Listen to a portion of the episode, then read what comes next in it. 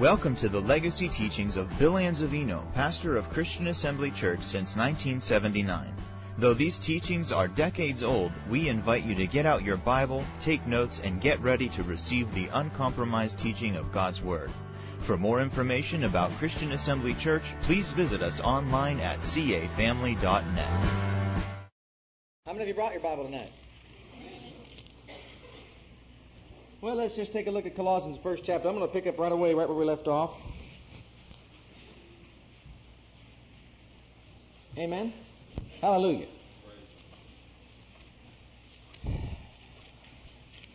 Colossians, the first chapter,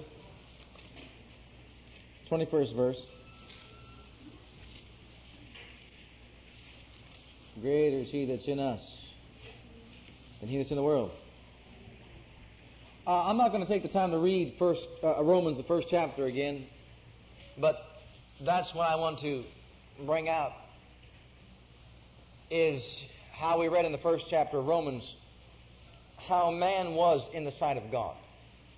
I mean, how bad man was. I, I don't think we could really understand who we are now unless we really got a good picture.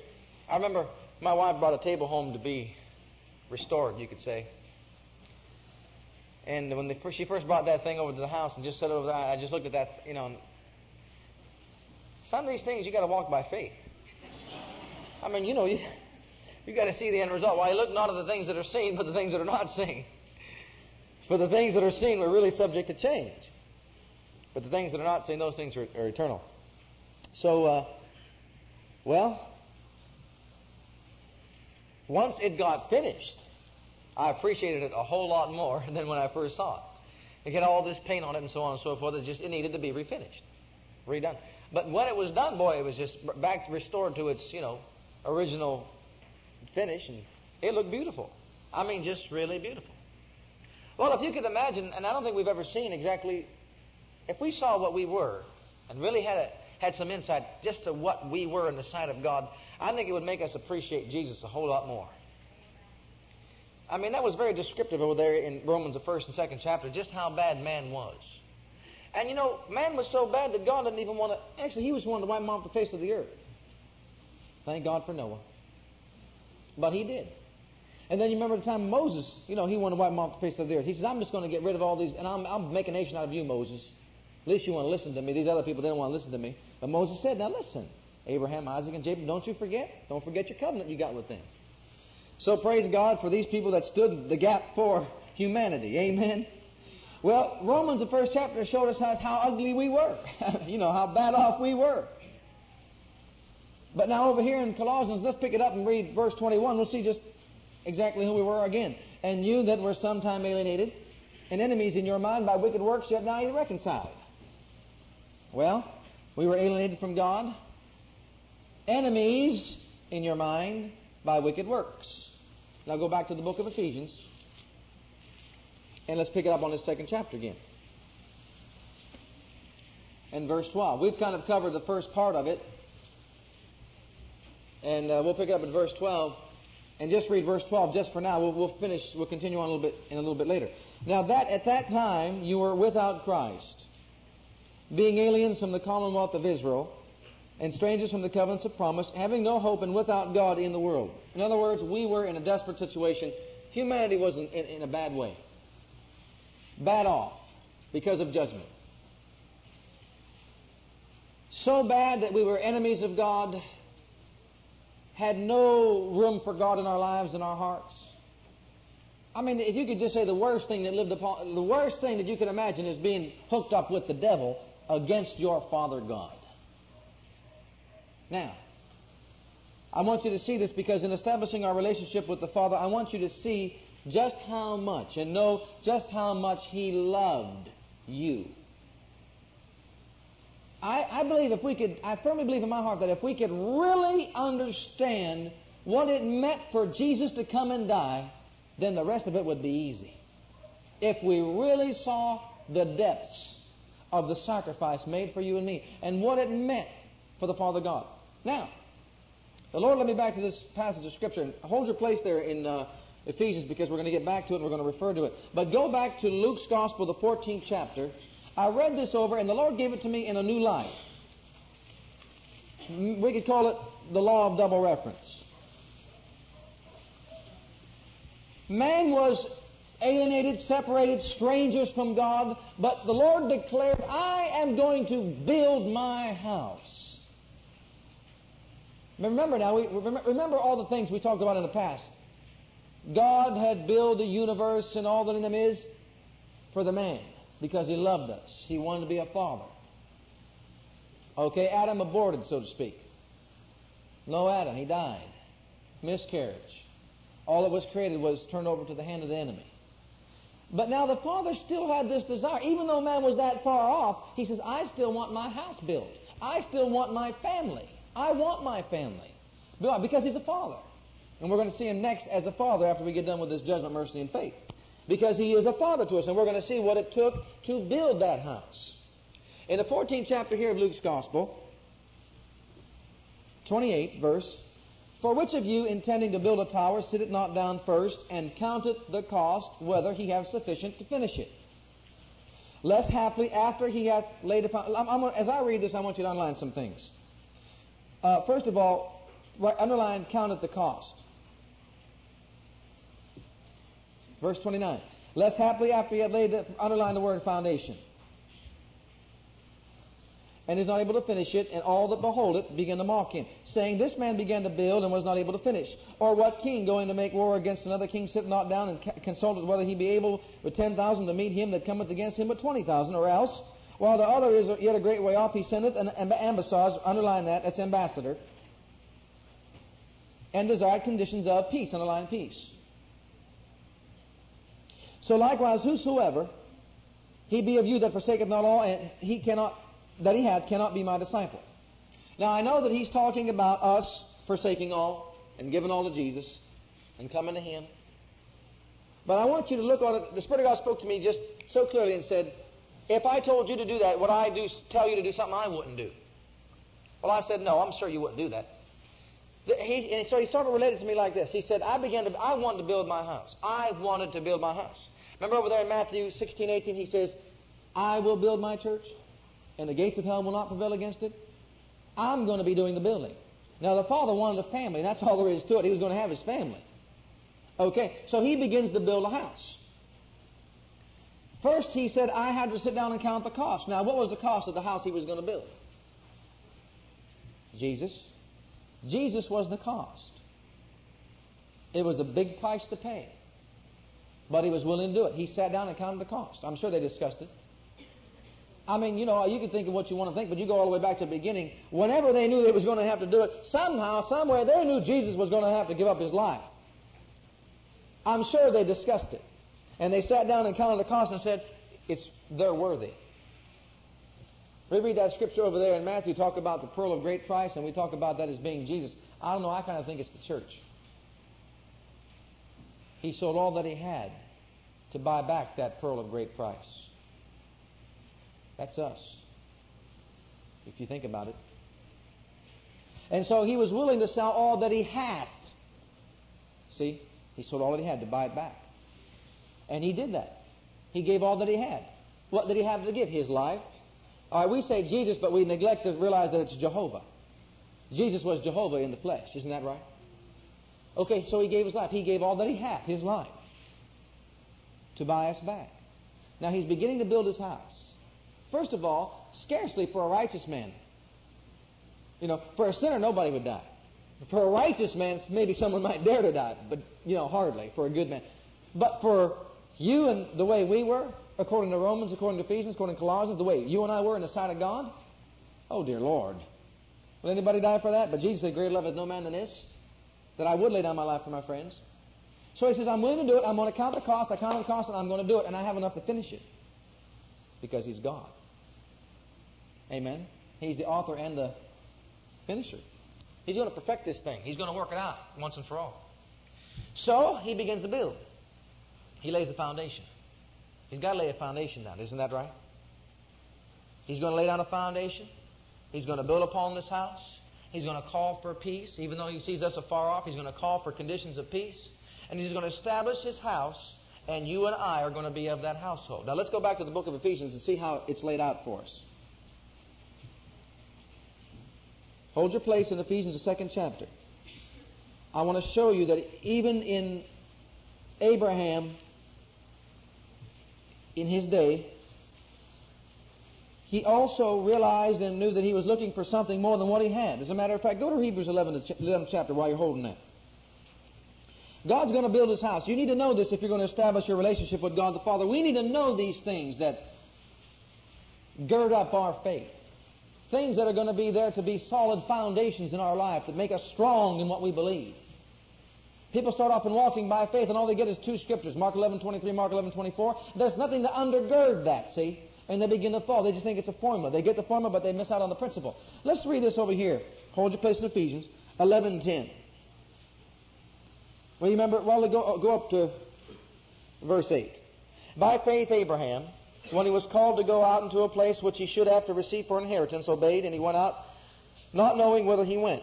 By faith, he sojourned in the land of promise in a strange country, dwelling in tabernacles with Isaac and Jacob, the heirs with him of the same promise. Now, look at Look at this next verse. For he looked for a city which hath foundations, whose builder and maker is who?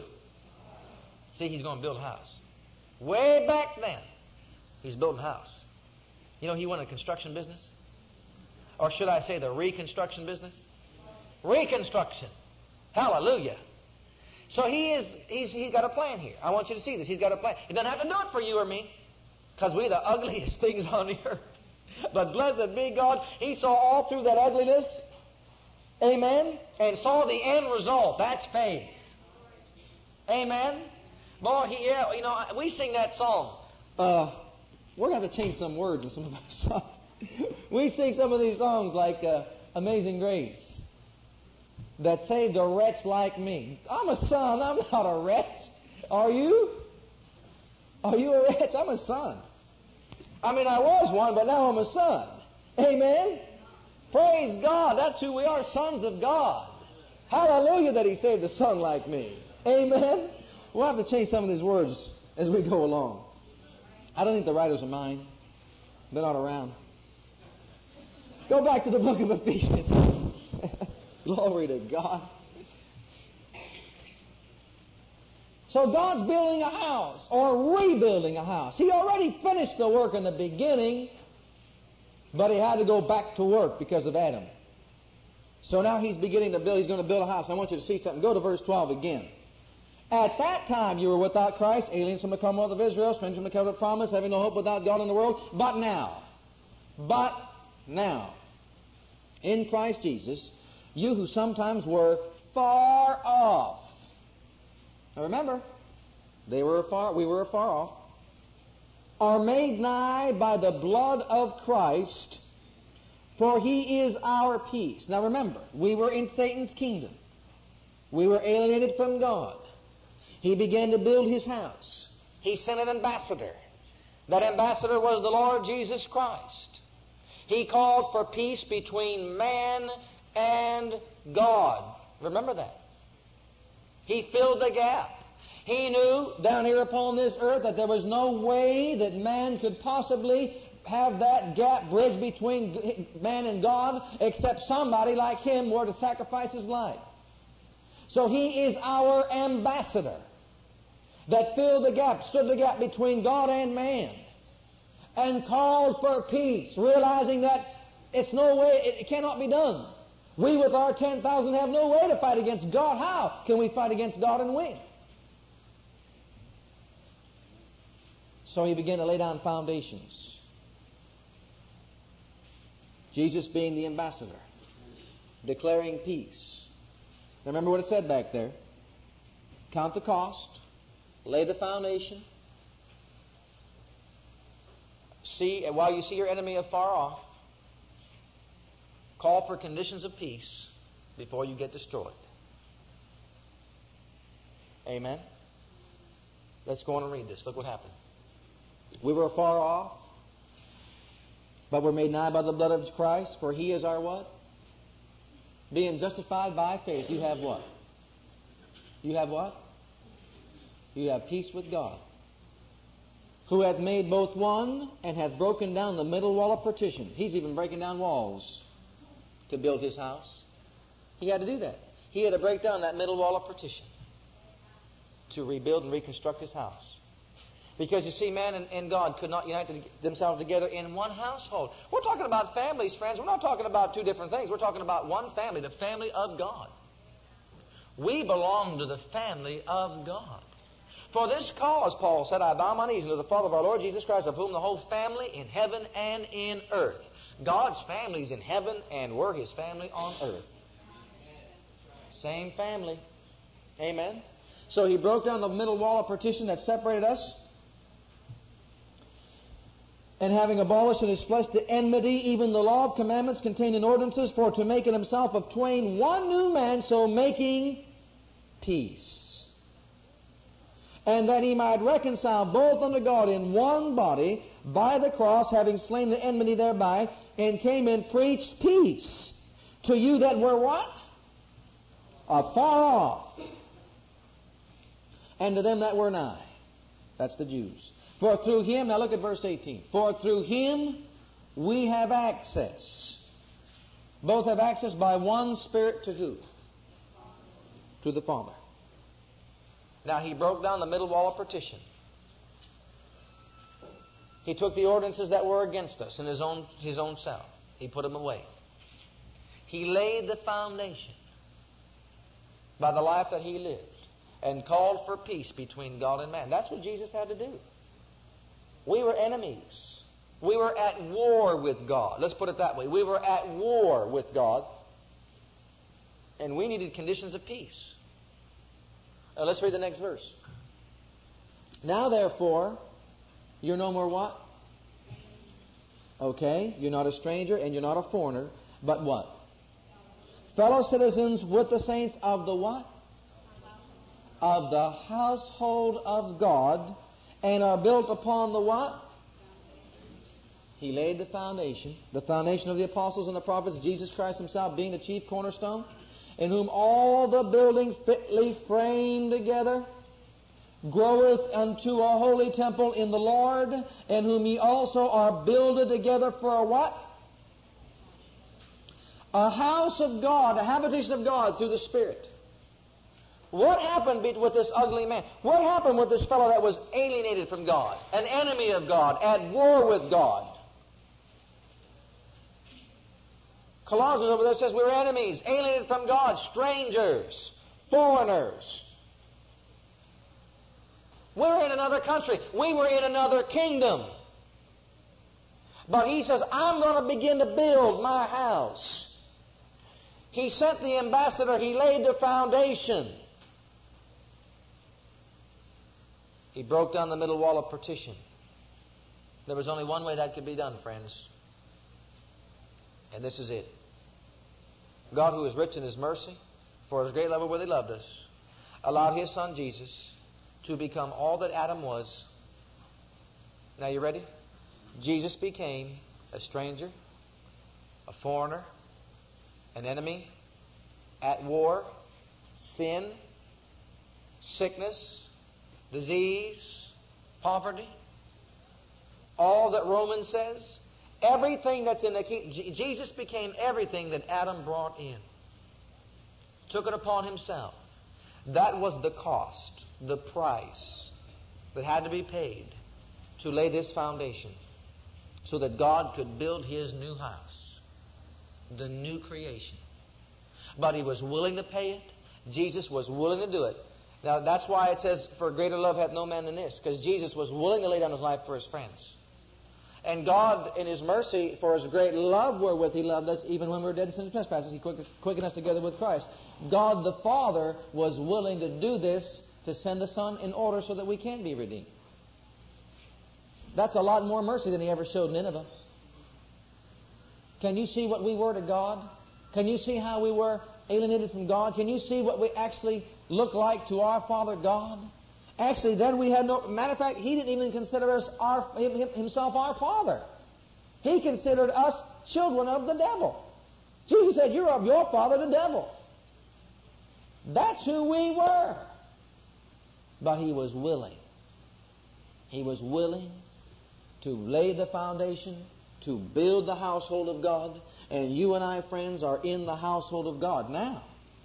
Let's go back to the scripture in Colossians. You're over in Ephesians, just go over to Colossians again. Let's, let's, let's gather this together like he said we saw that he would.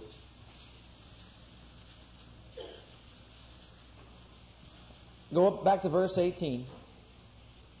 And chapter 1, verse 18. And he is the head of the body, of the church. See, he said, Upon this rock I will build my church, and the gates of hell will not prevail against it. He is the head of the body of the church, who is the beginning, the firstborn from the dead, that in all things he might have the preeminence, for it pleased the Father, that in him all fullness, should all fullness dwell, and having made what?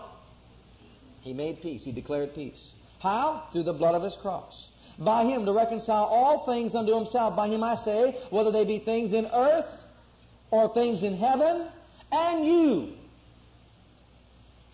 that were alienated, sometimes alienated, and enemies in your mind by wicked works, yet now hath he reconciled in the body of his flesh through death to present you. You're not a worm in the dust. You're no longer what Romans said you were. You're no longer a stranger. You're no longer a foreigner. You're no longer at war with God. But he says, and you, he has made us holy, unblameable, unreprovable in his sight if, now notice the if, if we continue in what? He's a God of judgment. He's a God of mercy. He's a God of faith. Now, you know, I don't have to go through the death, burial, and resurrection of our Lord Jesus Christ. I believe we know what Jesus had to go through. I believe you know his sufferings in hell. I believe you know of his entering into the holies of holies with his own blood. Man's high treason was so far reaching that it reached the very throne of God. What kind of creation were we? Well, if you want to know, you were one made just a little bit lower than Elohim. That was in the first creation. But when God built his house upon the new creation, you were made equal with God. What did they say about Jesus? You call us yourself the Son of God, making yourself equal with God. Well, the Word of God tells us that we are joint heirs with the Son, equal heirs with the Son, Jesus Christ. In the new birth, He has raised us up and made us to sit together with Him in heavenly places to this great love and mercy. Why? So that in this time that we live in, He can show the exceeding riches of His in His grace and His kindness towards us. Exceeding, exceeding, exceeding. For by grace are you saved. Through what? It requires faith. Now, all that God did in building His house, all that all that it took for Him to get man to a place where he was reconciled through the blood of Jesus Christ is to no avail if man does not have faith. And that's why it says, For by grace are you saved through. In other words, all that he did for me would, would be to no avail if I didn't have faith to get saved. That's right. It would be to no avail. Beloved, I can't stress to you enough the importance of faith in pleasing God. He's a, he's a, a God of faith. If you'll just begin to realize that it was the avenue of faith that got you back to one with God, then it's by faith that we receive everything else from God. If you'll just understand and realize that if it was faith that got us saved and brought us back into the family, then it's going to be faith that's going to get us everything that belongs to us in the family because we, we were truly raised up to sit together with Him, but because our minds unrenewed and because our flesh, we're still living in this body, we're not really literally, I'll say we're not, we haven't, it hasn't been manifested yet that we are altogether one in Him as it will be when we have a glorified body. So consequently, all that He has done for us has to come by the avenue of faith. So even though He has done this, you could still go out there and die and not make heaven your home if you want to. It's only by faith. And that's why faith is so important in pleasing our Heavenly Father God. Now let's go back to the sixth chapter of the book of Luke.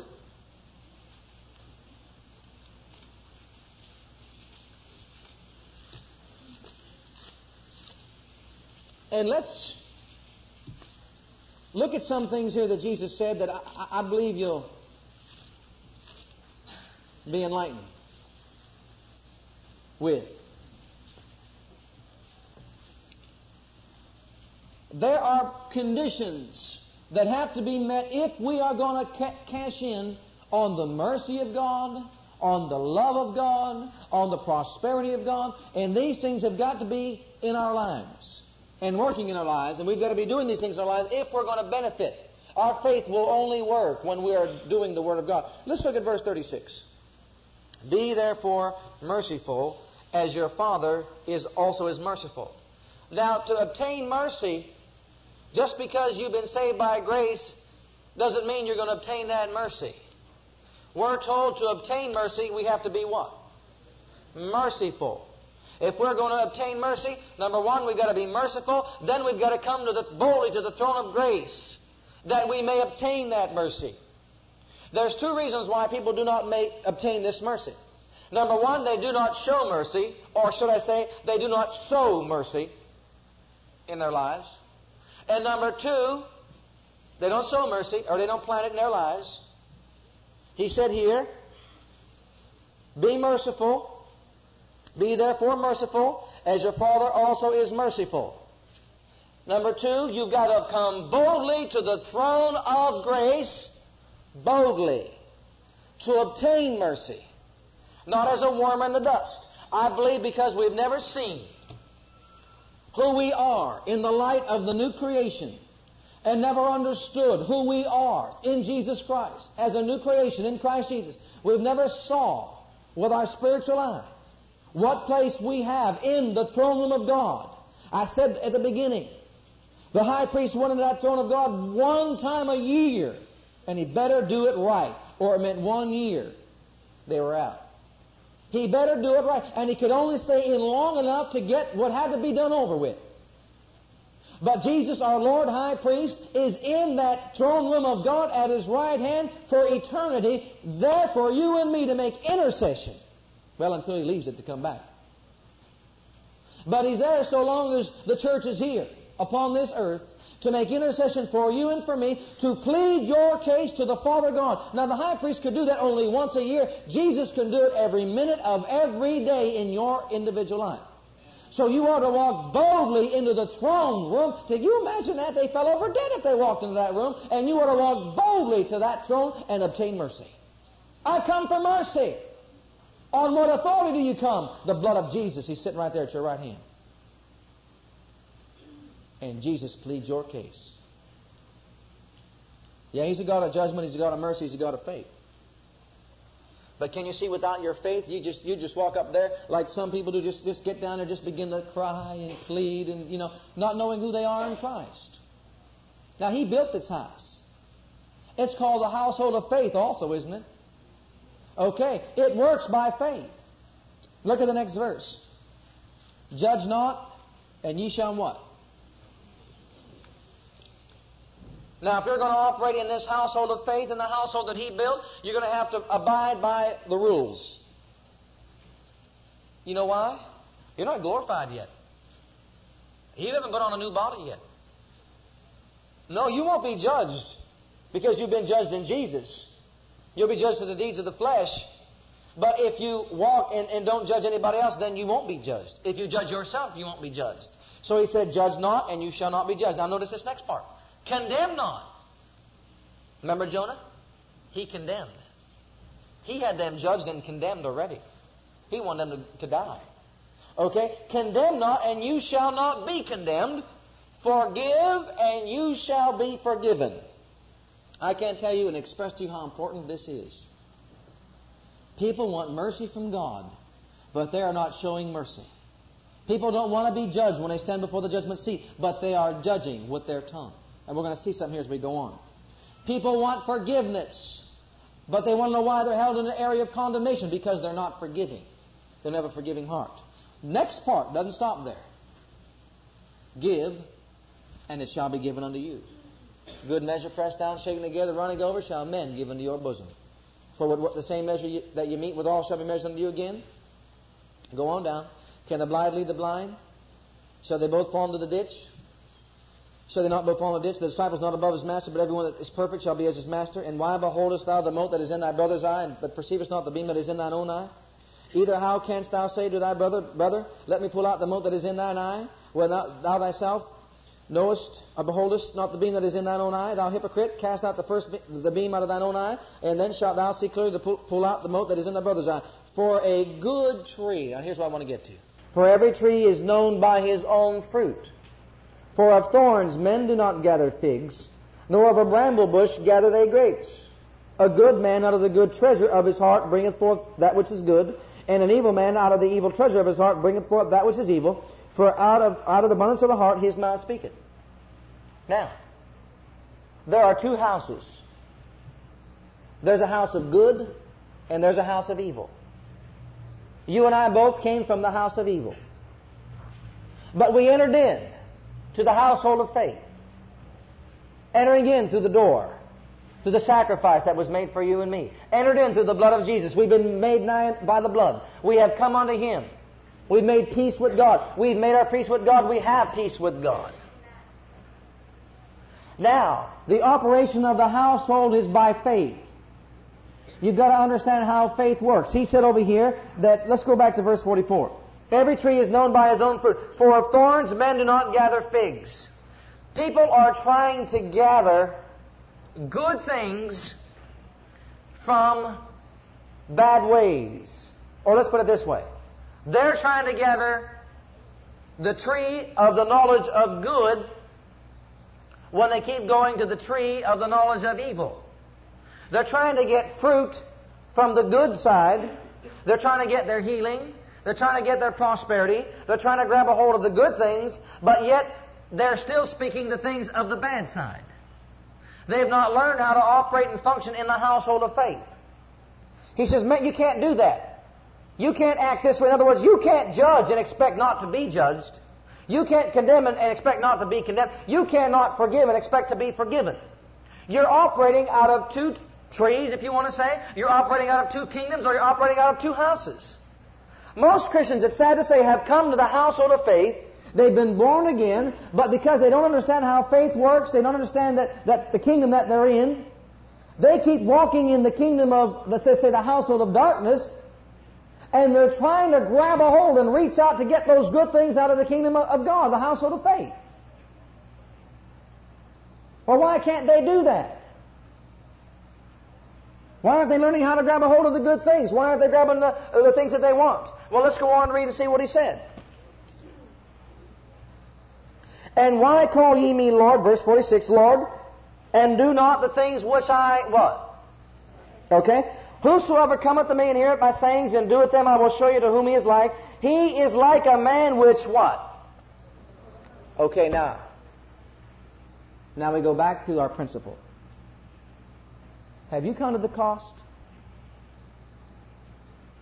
in building your house in the kingdom of God? It means sell all. Count the cost. If you're going to live for Jesus, he says, if you're not going to sell all, you're not worthy of me. If you are not willing to do all of what I said to do, you're not worthy of me. Why callest thou me Lord, Lord, and do not what I say? I'm telling you, you've got two kingdoms. You've got two households. That's what he's saying. You're trying to grab a hold of healing, and you're operating under the principles of darkness. And you can't do that. That's like going to a thorn bush and trying to get figs off of it. There's no figs on a thorn bush. In order to get figs, you got to go to the fig tree. And as you see what he's saying, he is relating to you the heart of man. You were accustomed to believing things and speaking things forth from the one household, let's say the household of darkness. So consequently, you have now come over into the kingdom or the household of faith, the kingdom of light, the kingdom of God. And now you want to learn how to begin to operate in this kingdom and appropriate everything that's yours in your new household or in your new kingdom. Now he says you have got to turn yourself away from the principles over here that the kingdom you left, and you've got to come to the principles that I have laid down in my word about faith. Now he's saying here, my sayings, look what he says. You're going to have to dig deep. This man built the house, he digged deep and laid the foundation on a rock. Upon this rock I will build my church. He's talking about doing my word or doing the sayings, doing what he said to do. Judge not that you be not judged. Condemn not that you be not condemned. It doesn't work any other way. Now, if you're going to build and lay your foundation, you are going to first of all have to dig deep into the Word of God to lay this foundation. People are trying to operate in the household of faith in the kingdom of God, and they do not understand or know all the fundamental principles with wherewith this house of faith is, is based on. They're trying to build a house upon only, uh, let's say, formulas, and not really the deep principles of God's Word. And so they have no foundation under them, and they just come, and when they come, there's no depth in their life, and they just try to operate in faith, and before you know it, they just tumble and fall. But He said, You're going to have to come, you're going to have to dig deep, you're going to have to understand how this was, foundation was laid. You're going to have to know how to lay this foundation in your life. You're going to have to do the sayings of Jesus, act upon His Word, do what He said to do, and you're going to have to purpose in your heart to give up all to do it. I mean this right now. You have got to give up all to do it. Because there's going to be family to stand in your way. There's going to be friends that stand in your way. There's going to be Christians that stand in your way. There's going to be demons that stand in your way. There's going to be everybody that stand in your way. And it's just going to be left up to you if you want to do this. Well, what is this foundation? What does he mean, doing my word? Well, it starts right here. If you're not born again, you need to be born again. You need to know how faith works. You got to do what he said to do. He said, Come unto me, all ye that labor and heavy laden, I'll give you rest. Come unto me. Forsake all. Come unto me. Is he saying, Forsake my life? Yes, he is. Repent, turn around, and go the other way. And give all give up everything and come to me. He wants your life. Now, if you're not willing to do that, you're not to understand how to, how to walk in faith. Well, he already said you're not worthy of me. He built the house. He's the maker. He's the builder. God is. He's telling you how to operate in it. How do I get saved? Here's your principle. Believe in your heart. Confess with your mouth. You've got to know what Jesus did for you. You've got to know who you are. You've got to realize you're a sinner. You're alienated from God. You're an enemy of God. If you're not born again, this is who you are. You're a child. Let's go all the way. You're a child of the devil. You are Satan's kid. Illegitimate, but you're Satan's kid. If you want in this kingdom, there's only one way in that kingdom, and that's faith. For by grace are you saved through faith. What do I do to get saved?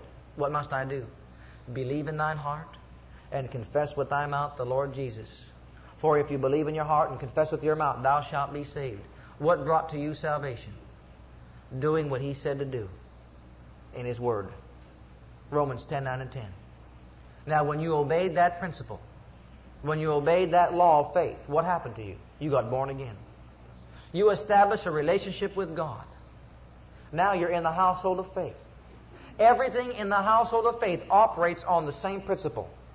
The same principle. The principles of faith. You use that principle of faith to get in the kingdom. You're going to use the principle of faith to get everything out of that's in that kingdom to work in your life because you are not glorified yet. And that's why you need to understand this to see how faith works. Let's finish reading this. Verse 48 He's like a man which built a house and dig deep and laid the foundation on a rock. And when the flood arose, the stream beat vehemently upon the house and could not shake it, for it was founded upon a rock. It was founded the house. This is the house now. Yeah, we're all in the household of God. But now I am establishing my walk with Him. I have got to build my house upon the rock of doing the Word of God. If I will do what Jesus said, He went on to say, look at here, and could not shake it, verse 48, could not shake it. It didn't say didn't shake it. What does it say? Say it with me. Could not. Could not. Get this into your heart right now. If you will establish your life, the principles of God's Word in your life, lay the foundation in your life. Any storm that comes your way, any winds of adversity, any trials, any temptations that come your way cannot, I said cannot, cause your house to fall. They cannot cause your house to fall if you built your house on the foundation of doing the Word of God. What does that say? That says to me this. If I have built my house and I say that I built it upon a rock, and I say I'm doing all that there is to do, but yet I fall, then evidently there's something that I missed in my life. Evidently there's somewhere where I've missed it, somewhere along the road I didn't operate in faith, or I didn't operate in mercy, or I didn't operate in love, or I didn't operate in what He said to do. Maybe I'm judging somebody. But if I've truly built my life, my house upon the Word of God and did the sayings of Jesus, then I would not fall. My house would not fall. It cannot fall. It will not fall. It's impossible. Let's put it that way. It's impossible for it to fall, for you to fail. That's impossible. But he that heareth my sayings and doeth them not. Let's look at verse 49.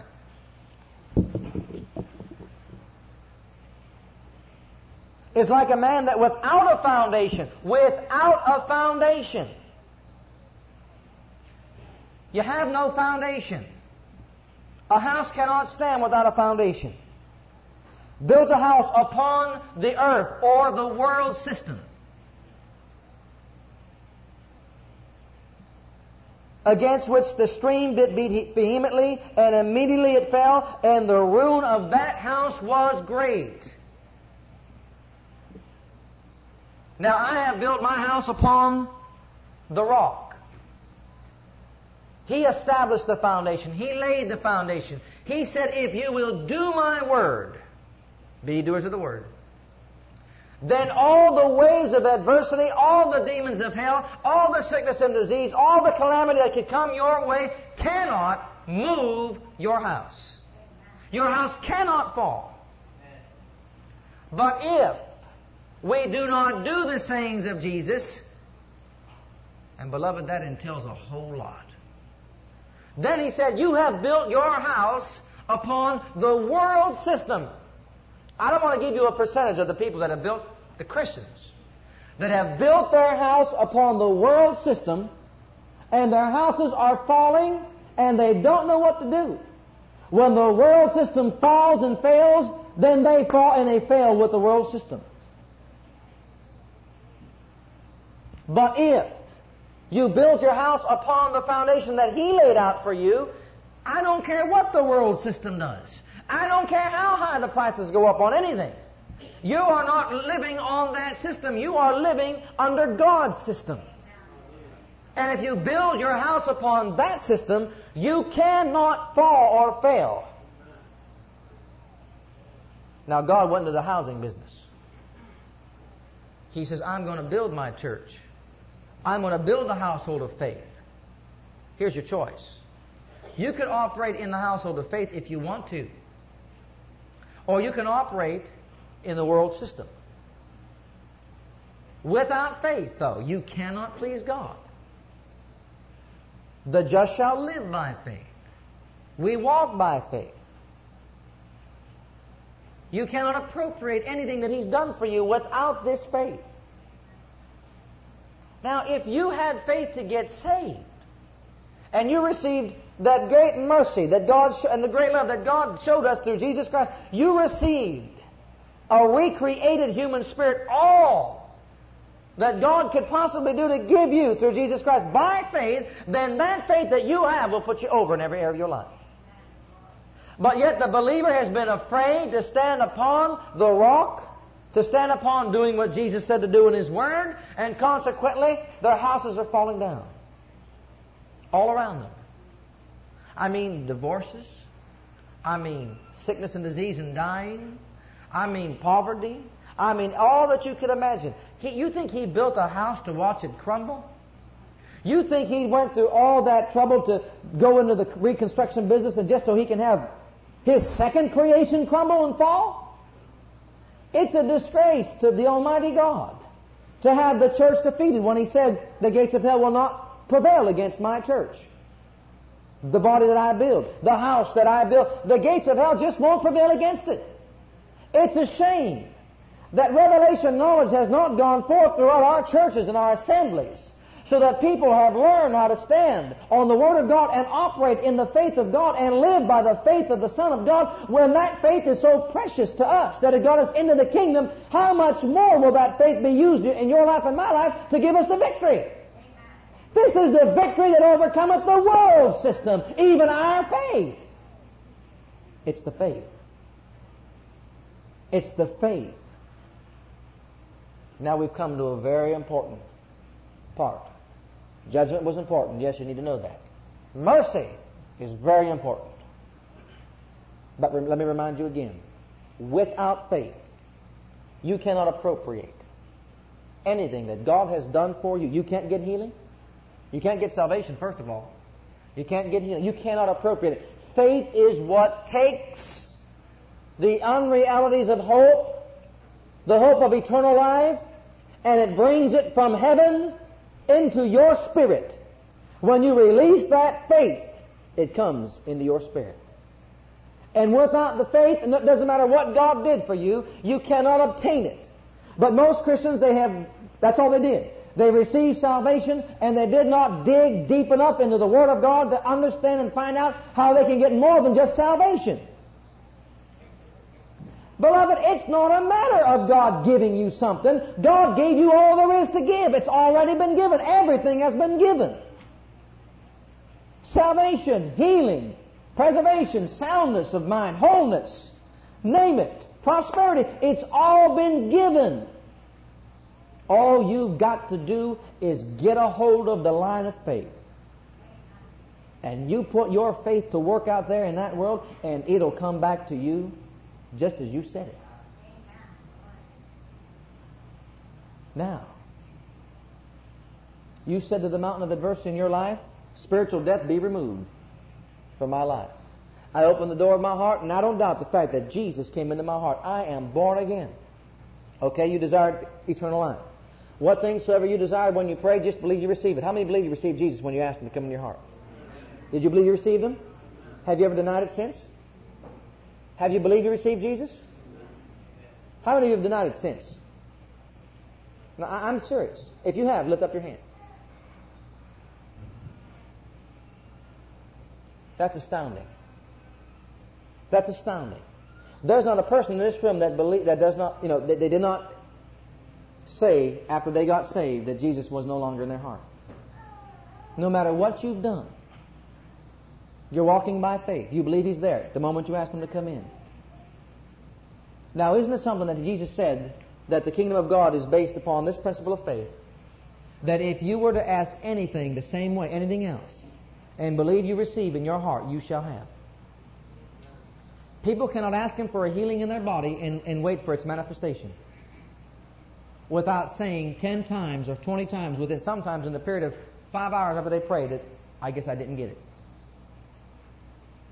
Why? People can't believe that God supplied their need if they asked Him for $50. If they didn't get it in a period of a couple hours, they go off saying, I can't pay my bills. Because they do not understand the principles of faith and how it works. And I'll say something. That's why I think he said the righteous are scarcely saved. The only thing that you're really people have settled in their hearts, and I'm talking about Christian body as a whole, was the fact that when they asked Jesus to come into their heart, he did. You ask him anything else? What they believe? Remember, Jesus says, As thou hast believed, so be it unto you. If thou canst believe, all things are possible him that believeth. You ask him what they believe. They can't believe for five minutes for a healing. If it doesn't happen instantly, they don't believe it. If their dollar doesn't come uh, by way of an angel five minutes after they pray, they can't believe it. You know what that's called? Not doing the same to Jesus. Jesus said, If you ask, you shall receive. Jesus said, Whatever you desire when you pray, believe you receive them and you shall have them. Did he say that? This is how the household of faith operates. There are principles behind it. If you want mercy, show mercy. If you want love, show love. If you don't want to be judged, don't judge. If you don't want to be condemned, don't condemn. If you have a need in your life, come boldly to the throne of grace, and you'll, you'll find that mercy. You'll find grace to help. Mercy and grace in a time of need. These are principles. We've got to have more than just a faith formula. We've got to have a foundation under us. And we're going to see this now. I want you to begin to see who you were and who you are now. I want you to begin to see right now you have access. That scripture in Ephesians told us, I believe the 18th verse, we have access unto the Father.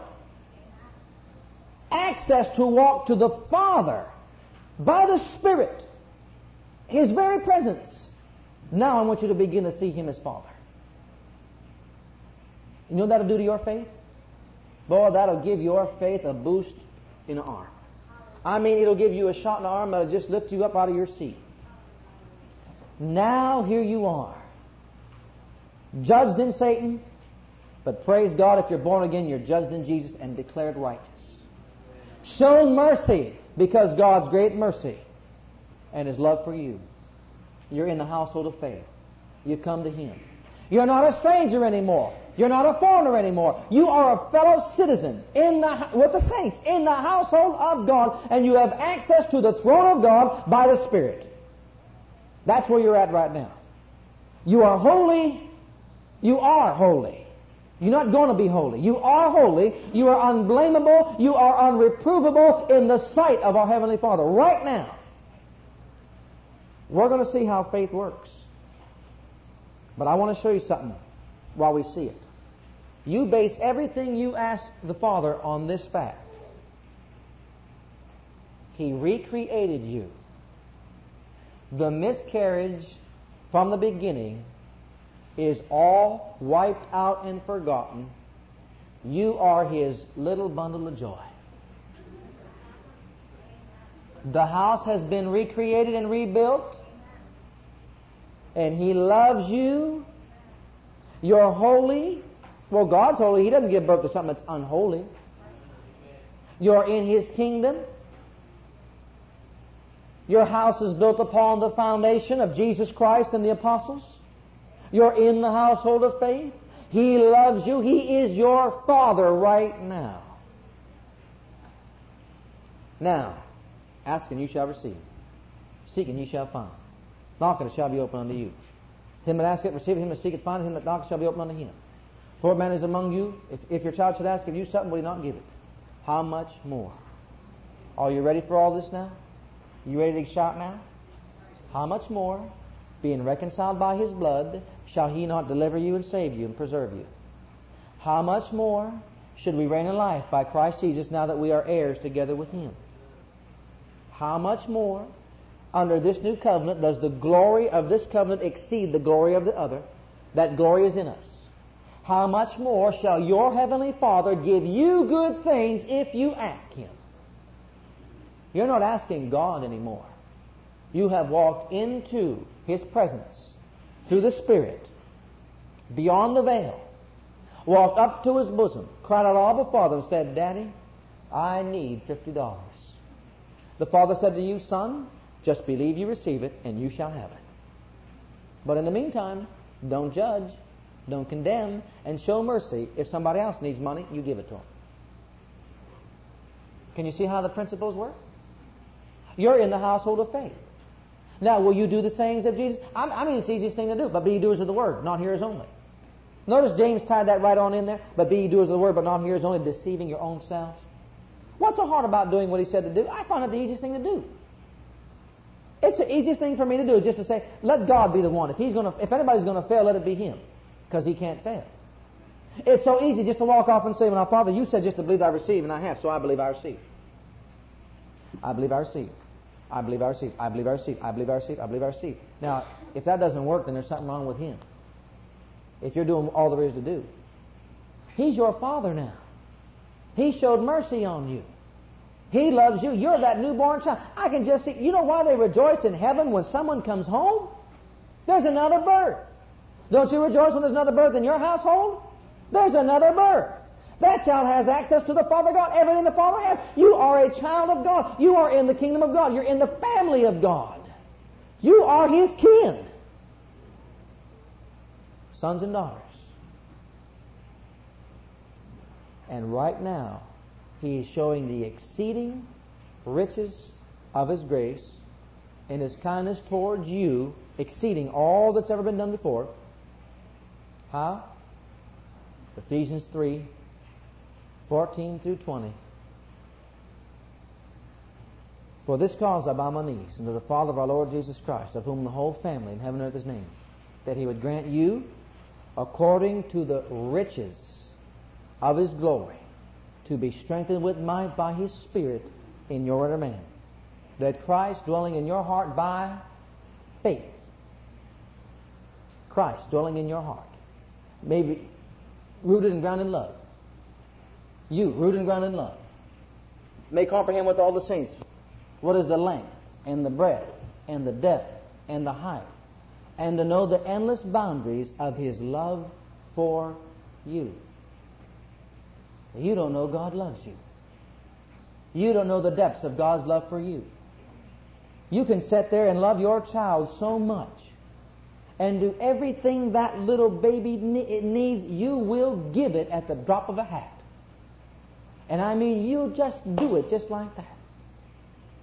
And then you do super abundantly above all that child even asked you for.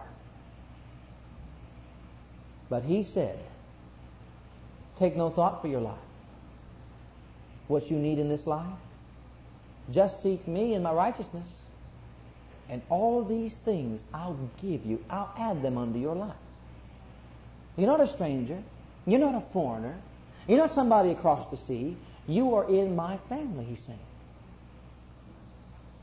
To know the endless boundaries of his love for you. Now, unto him that is able to do what? Say that word with me again. Show the exceeding riches of his grace and his kindness towards us. He's able to do exceeding abundantly above all you ask or think according to the power that's at work within you. The resurrection power that's working in you. All that resurrection power is this knowing how much the Father loves you. Knowing how much the Father loves you. If you knew how much He loved you, if you had faith in His love for you, there'd be no question as to whatever any of your needs being met. Because you would do His sayings, and Jesus said, if you love me, you'll do my sayings. You'll do what He said to do. You'll build your, your house upon this foundation, that I will do what He said to do. And I'm going to do the words of Jesus. I'm going to do the sayings of Jesus. And I know that my Father loves me so much. And I am, I am His Son that he'll do all that he said to do and above all that I asked him to do. Now I want you to see this. We're going to talk about him now as your father. You saw him as judgment. You saw his mercy. I'll tell you what, don't stop on his mercy. Meditate, meditate on the fact of who you were and the mercy he did show you and who you are. And when you get a hold of that love that was displayed in that act of mercy, now being reconciled by his blood, who spared his, not, his only son, how much more shall he freely give you and me all things that we ask him because we are in his family? I want you to see that now. I've never asked for anything from my heavenly Father that I did not expect to get because I knew he's my Father. Christians have never seen him as Father. They've seen him as God and Judge but they've never seen him as Father. If you're going to walk in faith and by faith and have faith principles work in your life, you'll have to see him as your Father. That's why you cannot come unless you come as a child. How does a, how does a child come? You think he was just talking about just because a little one? No. As a child going to a father. Come that way. As a child going to a father. Faith is out of the picture. It's knowing that my Father loves me, and when I say, Father, heal my body, the answer is yes. Father. He's your Father. Now I want you to grab a hold of that. We'll stop right there. He's your Father. You're not a stranger or a foreigner. He's your Father. The house is built. He built the house. He laid the foundation. You're in the household. You live on the principles of the foundation, doing the Word, the sayings. You come boldly to Him knowing that He is your Father and you have access to the throne. Thank you for listening to our legacy teachings. We pray today's message has a profound impact upon your life and your ministry. I want you to know that God loves you, has a great plan for your life. But if you've never made Jesus Christ Lord and Savior of your life, I'd like to invite you to do that right now. Just pray this simple prayer right after me. Just say, Heavenly Father, I come to you just as I am. And I believe with all my heart that Jesus died for my sins and was raised from the dead for me. I open the door of my heart. I call upon the name of the Lord. Lord Jesus, come into my heart now. I receive you and accept you as my personal Savior and Lord. If you prayed that prayer with me, you're a child of God right now, and I encourage you to get into a good Bible based church where you can learn to grow in your Christian faith and experience. God bless.